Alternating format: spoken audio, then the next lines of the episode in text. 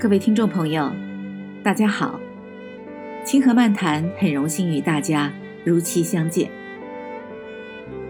古人说道：“耳中常闻逆耳之言，心中常有福心之事，才是静德修行的底石。若言言悦耳，事事快心，便把此身埋在正毒中矣。”上面这段话语的意思是，人的耳朵里，如果能够常常倾听一些不那么好听的话，心中经常想着一些不那么如意，也不那么愉快的事情，这就好像磨刀石那样，可以帮助自己修德立志。对我们的身心来说，这才是大有益处的好事儿啊。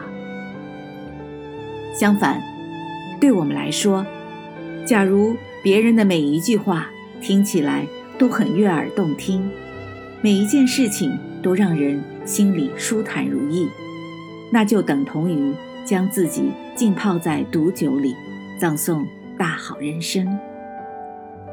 俗话说：“良药苦口利于病，忠言逆耳利于行。”朋友们，现今的人类社会，包括我自己在内。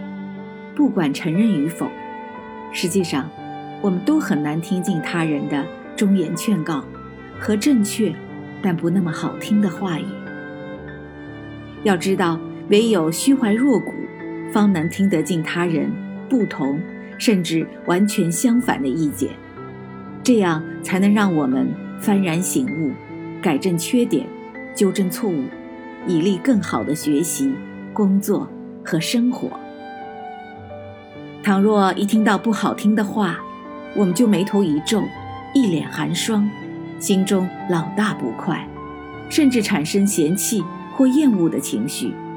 如此，我们不仅愧对他人苦言劝谏的美意，也很难深思自省，并改正自己的缺点和错误。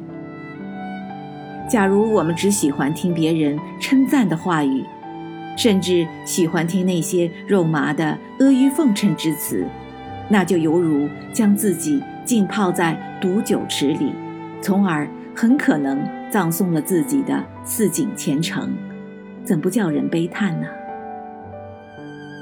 朋友们，人生在世，不仅要经受困苦与逆境的磨练，更要在失败与成功的经验中不断提升自己，学会。